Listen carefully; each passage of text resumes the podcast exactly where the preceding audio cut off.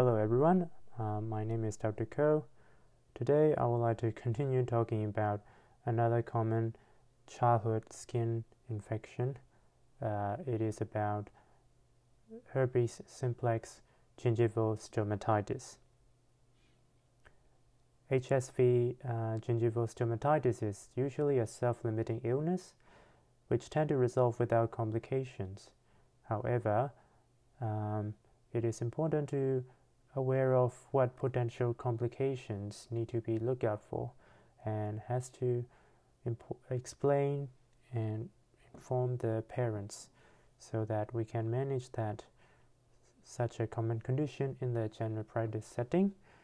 And it is one of the reasons many parents bring the children to emergency department in the middle of the night because their child is not well or they don't know how what sort of things to expect.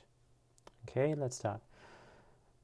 Primary HSV viral infection in children is usually asymptomatic or it is very non-specific. It is really hard to tell with common cold or runny nose. And the HSV gingivostomatitis is the most common specific clinical manifestation affecting in about 30% of who had infection. Uh, and also reactivation can happen with cold, trauma, stress, or immunosuppression. Uh, from the having the stomatitis, things like eczema, herpeticum, herpetic whitlow, especially in children who suck their thumb, uh, adhesions or scarring around the lips or secondary infections can happen.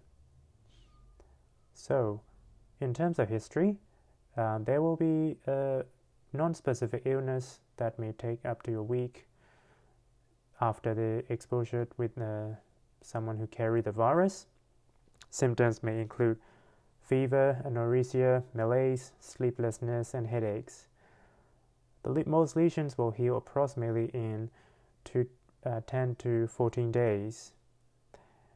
However, because of the pain and discomfort around the mouth, children tend to refuse to drink, could resulting in dehydration, which is the most common complication. Other red flags we need to look out for is if the child is drowsy or lethargic, or if there is a focal neurology or altered behavior we may need to suspect HSV encephalitis. Other rare complications can also include esophagitis, epiglottitis, pneumonitis, or keratitis when the virus is spread to other part of the body. When we are looking at the child, it is important to look at general well-being, therefore, hydration stages before even touching the child. Is the child restless or unsettled or too drowsy, too drowsy or sleepy. For the lesions around the mouth, they can be seen on the outside the lip, buccal mucosa, gingiva, hard palate, lips, and perioral skin. The vesicular rashes uh, can be easily bled and they can appear yellow after rupture. On the tongue and the gum inside the mouth, uh, they can form ulceration which appear pale with the halo with the surrounding. There could be submandibular or cervical lymphadenitis, uh, as well as we need to examine the chest, abdomen, and um, ear, nose, and throat, part of the assessment. Other differential diagnoses we need to consider include hand, foot, and mouth disease, Ebdet's ulcer, Steven Johnson syndrome, facial eczema herpeticum, or Behçet syndrome. Oh, probably not pronouncing that properly here. So diagnosis is mainly clinical and doesn't require any swab or any laboratory confirmation. However, if you would like uh, or if confirmation is needed for immunocompromised children, swab of the uh, ulcer bed and you can send it to PCR. Blood tests for serology are really useful.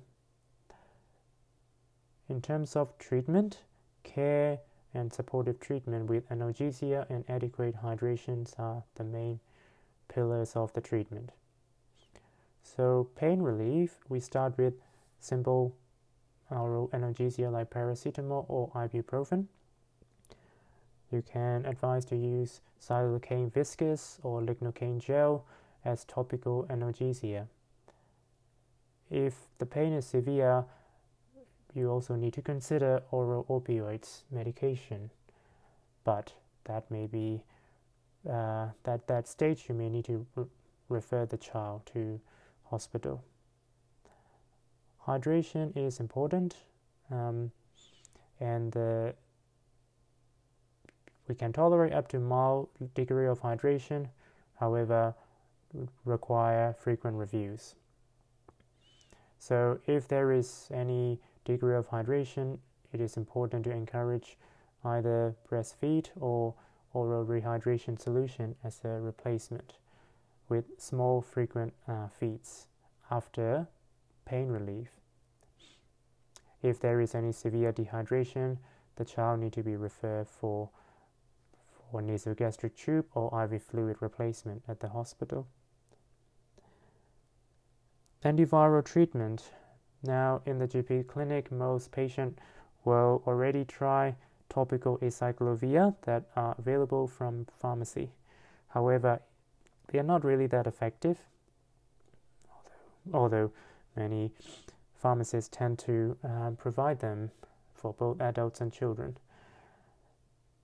If you want to, if you have to treat uh, in children immunocompromised, it's probably out of our scope of general practice. Um, the medicine of choice is acyclovir 10 milligram per kilo, IV 8 hourly.